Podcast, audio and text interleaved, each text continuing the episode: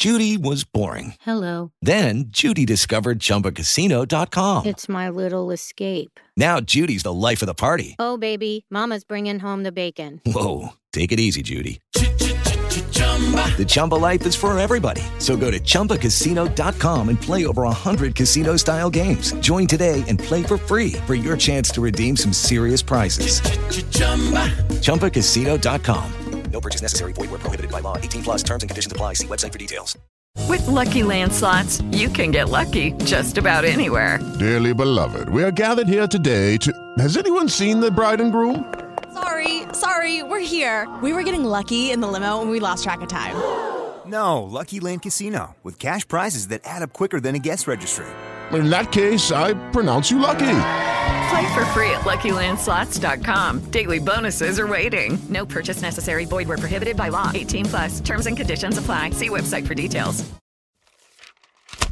नमस्कार आप सुन रहे हैं जनसत्ता संपादकीय पॉडकास्ट जहाँ हम आपके लिए लाते हैं जनसत्ता के संपादकीय पन्नों से ऐसी ताज़ा टिप्पणियाँ जिनसे आप रहेंगे न्यूज़ से भी आगे आज तारीख है 25 अप्रैल 2023 सुनते हैं आज के अखबार से संपादकीय सड़क पर हिंसा हत्या अपने आप में एक जघन्य अपराध है और ऐसी वारदात के बाद जाँच के क्रम में इसके कारणों की खोज को सबसे अहम पहलू माना जाता है। लेकिन इससे त्रासद और क्या होगा कि राह चलते बिल्कुल साधारण बातों पर कुछ लोग किसी पर जानलेवा हमला या फिर मारपीट कर उसकी हत्या कर देते हैं। खासकर शहरों, महानगरों में आए दिन ऐसी घटनाएँ सामने आने लगी हैं, जिनमें वाहन चलाते हुए बेहद मामूली बात पर भी लोग आपस में भिड़ जाते हैं और उसमें हुई मारपीट के क्रम में कई बार किसी की जान चली जाती है।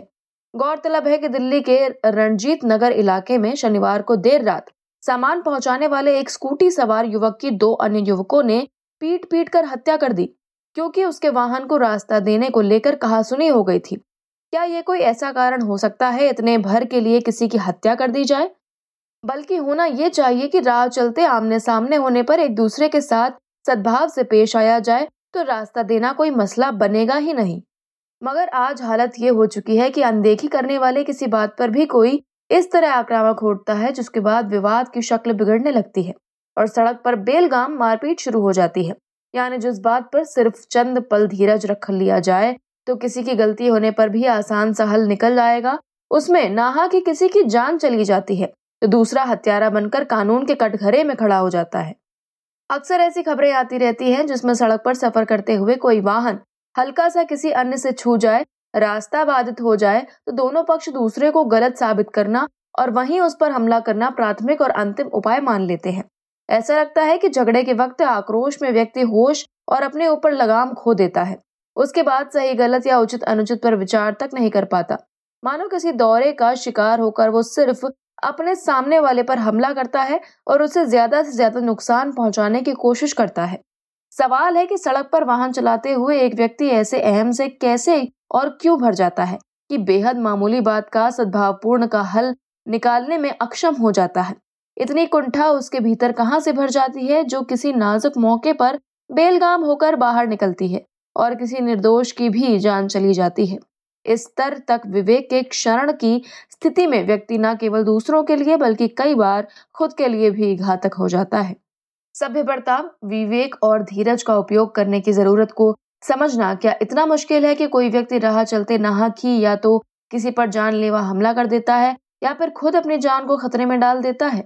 जबकि सड़क पर यातायात नियमों के मुताबिक वाहन चलाते हुए सबसे ज़्यादा ज़रूरत इस बात की होती है कि मन को शांत और धीरज बनाए रखा जाए। सिर्फ़ इतने भर से दूसरों के साथ साथ अपने लिए भी सुरक्षित सफ़र सुनिश्चित किया जा सकता है।